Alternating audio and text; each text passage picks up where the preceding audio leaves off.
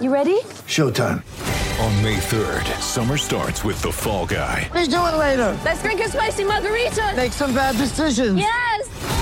Audiences are falling in love with the most entertaining film of the year. Fall guy. Fall guy. Fall guy. That's what the poster said. See Ryan Gosling and Emily Blunt in the movie critics say exists to make you happy. Trying to make it out? Nope. Because I don't either. It's not what I'm into right now. What are you into? Talking. Yeah. The Fall Guy. Only in theaters May 3rd. Rated PG-13. When you need mealtime inspiration, it's worth shopping Kroger, where you'll find over 30,000 mouthwatering choices that excite your inner foodie. And no matter what tasty choice you make, you'll enjoy our everyday low prices, plus extra ways to save, like digital coupons worth over $600 each week. You can also save up to $1 off per gallon at the pump with fuel points. More savings and more inspiring flavors make shopping Kroger worth it every time. Kroger, fresh for everyone. Fuel restrictions apply. A big boy, and he, and he is. He's a grown man. Welcome back to BetQL Daily, presented by BetMGM with the Joes and Aaron Hawksworth on the BetQL Network. Welcome back, BetQL Daily, right here on the BetQL Network. Joe O, Joe G, and Hawksworth with you on a Monday, presented by BetMGM. The voice there of Jalen Hurts talking about DeVonta Smith, who had a gigantic game yesterday. Eagles blow the door, blow the doors off the Commanders down in DC. Let's talk some football here. Brad Spielberger, Pro Football Focus, joining us on the guest line. Brad, let's start with the Eagles. It seems like right now everything they want to do, they do. I mean, they're averaging the league high yards per play, allowing the league best yards per play in terms of defense. Um, is this Eagles team as good or great as they look right now? I think they really are. Uh, I think they've even exceeded some folks' expectations, and they had lofty expectations coming into the year. Um, Jalen Hurts is, is PFF's highest graded quarterback by a decent margin right now. I think he's answering a lot of the questions about him. AJ Brown looking like the guy they traded for, and then everything else is in place. The trenches are playing well. They're winning up front on both sides of the football, and like you said, are just dictating terms, doing whatever they want to do in all three of these games so far this year.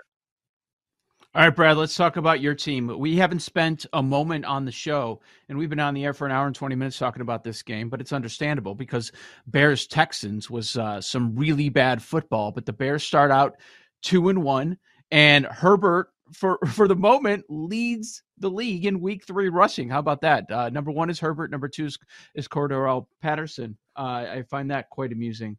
But, you know, a lot of fan bases they overreact and if their team's 2 win 1 it's all right let's get our playoff spot ready and i'm shocked that that's not what's happening here in chicago the lead is not the bears are two and one the lead is justin fields might be a bust i know we're just three games into uh, a, another new offense for him but what are your takeaways on fields Yeah, you guys not talking about them is kind of like red zone yesterday. I'm not sure if I saw a highlight of the Bears Texans game the whole time. Uh, and I'm not sure I'm complaining either. I think I'm just pointing out a fact. Uh, yeah, I mean, look, Yeah. it, it is legitimately concerning. Yes, I, you know, I'm a Bears fan. I, I will readily admit that. Uh, the one caveat I will give Justin Fields, and look, I, my hand is hovering over the panic button. There's no argument about that. But he has now played. Obviously, Week One against San Francisco was basically a water polo game. I mean, I mean, truly monsoon Yep. conditions. I said, all right, let's kind of let's kind of write that off. The last two weeks, wind has been a factor. I think a lot of folks maybe don't know this that wind actually impacts passing more than rain. I, when I'm looking at the slate and trying to find totals or values on teams I like based on if they run or throw the ball, wind is a big factor. So, all of that said, there's kind of an excuse for him just on conditions so far, but it really doesn't matter if it continues to happen where he still has completed less passes than Josh Allen completed yesterday alone for the entire season. Um, so yeah, I, I am near the panic button. It is starting to get a little bit scary. Why against Green Bay when you have a game script that would you know insi- insinuate you want to throw the football? They're still running the ball. Are they afraid to throw with him? The two interceptions yesterday against Houston were both ugly. An overthrow. The late one was just a bad, bad throw. The first one was also a pretty bad throw. Like they're, you know, they're not getting tips. They are bad throws. Um, so yes, I'll end on a positive note. Khalil Herbert, like you mentioned, leading the league in rushing yards this week, had six explosive rushes, more than any other back, and forced seven missed tackles, also the most of any running back this week. So the running game is working at least. Brad, you mentioned Jalen Hurts as the highest graded quarterback according to PFF. From what you've seen um, through the first few weeks here, how how would those gradings and what you've seen, how you have assessed these quarterbacks, how would that affect how you play the MVP market? It's a great question. You know, I do think that when you get into the MVP conversation, sometimes you also look at head coaches. And for example, I thought a lot of people thought Kirk Cousins was a sexy pick this year. And I thought if they win 11, 12 games, Kevin O'Connell might get coach of the year. And folks will give a lot of the, you know, kind of the benefit or the credit to the coach. So I, I do kind of think Nick Sirianni is in a similar boat.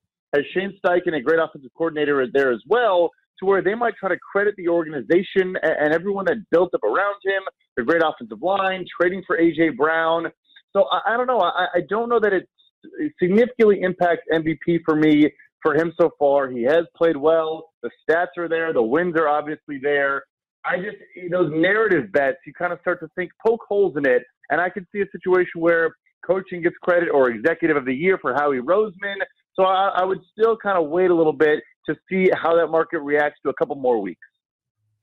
Brad, tonight feels like one of those you know plug your nose Monday night football games. The total's under 40. It's a division rivalry. Giants and the Cowboys.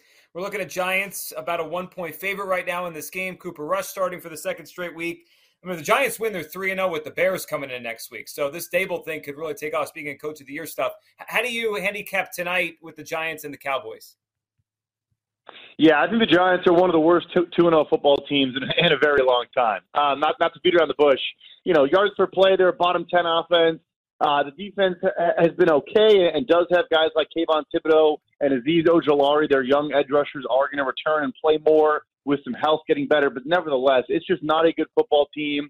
They've eked out two wins against some, you know, kind of questionable opponents so far. Tennessee is down this year. Carolina, not a good football team.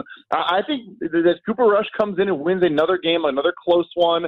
Obviously, the spread has moved from Giants laying a field goal. They're now just minus one. It's basically a pick 'em. Um, and I like Dallas to come in and win this game. As much as a 4 0 potential Giants team, um, you know, would have the city of New York rocking if they were to pull that off with a win tonight and next week against Chicago. Are the Jaguars a real threat, or more was it was it more of the perfect team at the perfect time with the Chargers uh, beat up at all the impactful positions? No, I think they're legitimately the best team in the AFC South. Uh, maybe I'm overreacting a little bit, but I, I was never sold on the Titans or the Colts particularly. I probably took the Colts from the division, kind of as a, you know someone has to win this division. But you know, bet Tennessee to miss the playoffs. I, I'm sure I shared that on the show at one point. Um, and, and you look at Jacksonville, I think it's improvement on both sides of the ball but then also just Doug Pederson. We, we sometimes undervalue the impact of going from a guy like an Urban Meyer to a Doug Pederson.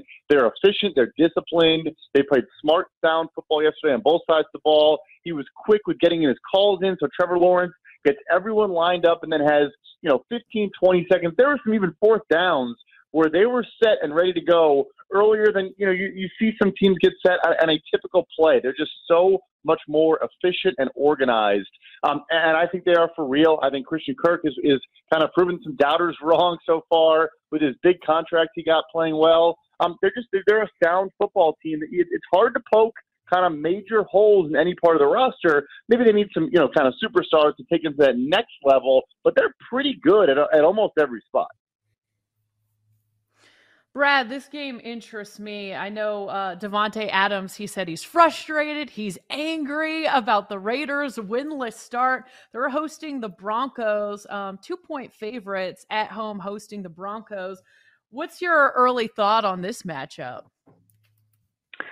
Yeah, you know, I really don't understand what's going on with Russell Wilson. Uh, I mean, both quarterbacks in this game are not playing well at all. Both in the in the twenties in PFF grade so far this season. Uh, Derek Carr also has the second most turnover-worthy plays in the NFL. Uh, and also has thrown plenty of interceptions. Don't even need to get into the you know the advanced numbers. He's just been bad and has not been productive. And then Russell Wilson, it, it's just strange. I mean, not really playing the style of football we're used to. He's not dancing around the pocket really, which yes, you know some folks would say is not a, a sustainable thing, but he really hasn't done much of it at all. And they just have not been able to move the football. They do have some injuries to some receivers. Um, but I don't really think enough to kind of make excuses for how bad he's been. But in this matchup, you know, I think Denver's defensive line, Bradley Chubb playing really well in a contract year, Randy Gregory now healthy and getting after the quarterback. That, that Raiders offensive line is, is maybe the worst offensive line in the NFL. To, to go all out and trade for Davante Adams, pay all these guys, and leave that unit that poor, um, I think it could be the difference again, and, and they could be 0 and 4 you know, with two losses in their own division in, in that AFC West, which would be a terrible start, but entirely possible. Brad, one of the things we talked about to open the show today, and you can't ignore it with the Buffalo Bills, is when they win, they blow teams out. They win all these games by 10 plus points. And then when they lose, it's because it's a close game. Yesterday, obviously, fit the bill of a close game. They, they lose. They haven't won one of these kind of games in, in almost two years now. What do you make of that? Is that something to worry about? Is that flukiness, randomness? It's it is something worth talking about. It's just trying to understand what you think it means that the Buffalo Bills, when it's a close game, they lose it. What do you think about that?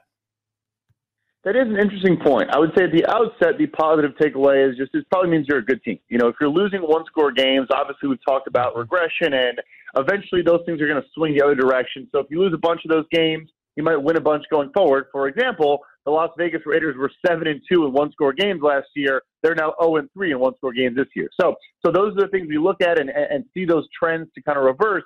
With Buffalo, it is interesting. Like I said, obviously it means they're good because they're not getting blown out and they are blowing out other teams. But that's the where you also point to look, you want a Josh Allen, you want an offense like theirs, but there is some credence to can they bleed out games? Can they have those long seven, eight minute sustained drives where they, they lean on the run game a little bit? They do pick up first downs or throw on early downs to keep the chains moving and be ahead of schedule. But can they also just kind of bleed clock and just have some of those, you know, those those soul sucking drives that just kill the opposing defense? And we just don't really mm-hmm. see that. It's a lot of explosive plays, a lot of chunk plays to Stefon Diggs or Gabriel Davis. I think that's they need to work on is just some of that more consistency of, you know, be successful on early downs, stay ahead of the chains, but stay out there for a while and sustain some of these drives.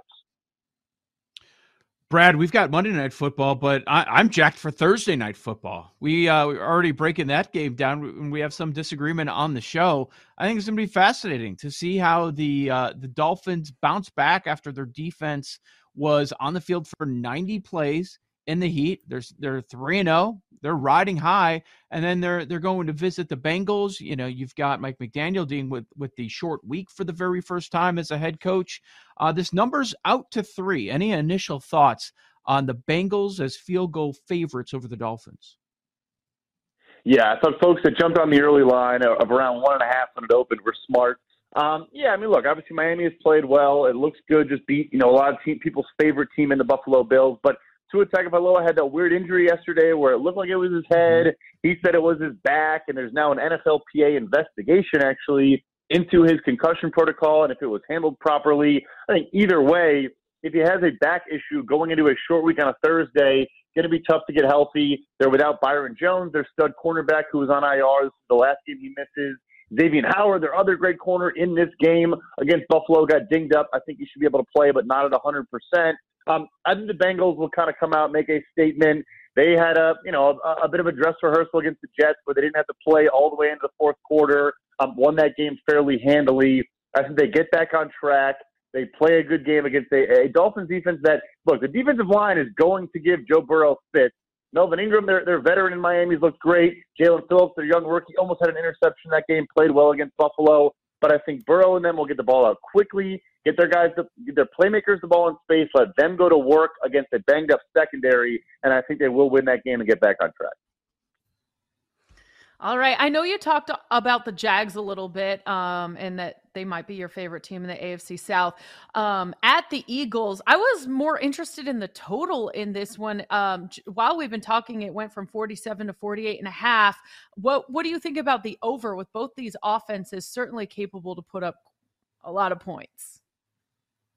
Yeah, no question about it. And I know across the league so far, unders have been, have been hitting fairly well, and numbers are pretty low. You see a lot of you know, 40s and 38 and a half and, and a lot of these things. But I think these two teams, and you saw it with Philadelphia in week one, where if they go up, go up against a team that has a good offensive line that can, that can hold up, which the Detroit Lions do, they, those teams can score. You know, I think with Minnesota, we didn't see that. Obviously, with Washington, they do have a decent unit, but just were unable to move the ball in any way, shape, or form um, with Carson Wentz yesterday. But I think with Jacksonville, like we talked about, you know, their, their tackle spots are good, not great. They added Brandon Scherff, the guard, the right guard in free agency to a big time deal. They have depth at wide receiver now, so Lawrence can kind of, you know, go through his progressions and find an open player. I, I'm with you. I like the over here. I think Philadelphia will certainly score, and I think Jacksonville, especially, you know, kind of Doug Pederson returning to Philadelphia, there's some bad blood there between Doug Pederson and the Philadelphia Eagles that organization. Uh, and I think scoring some points with Trevor Lawrence um, might make him feel a little bit better about that. So I like the over there as well.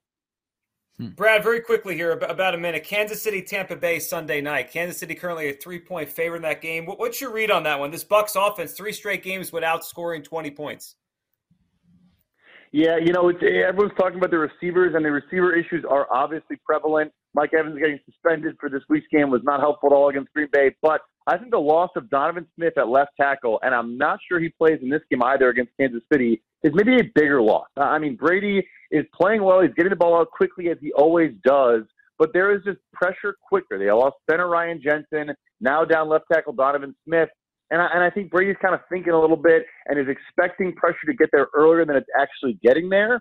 Um, and it's impacting his ability to find the open guy and get the ball out of his hands. So, you know, Mike Evans should be back. I think Julio Jones probably will play in this game, but I still, I think those offensive line issues right now for Tampa Bay are serious and they are causing significant problems. I think the total came down in this game about a field goal already since open because of those injuries as well. Um, I like Kansas City to get back right you know, get over that Colts loss and, and really beat the Buccaneers fairly convincingly.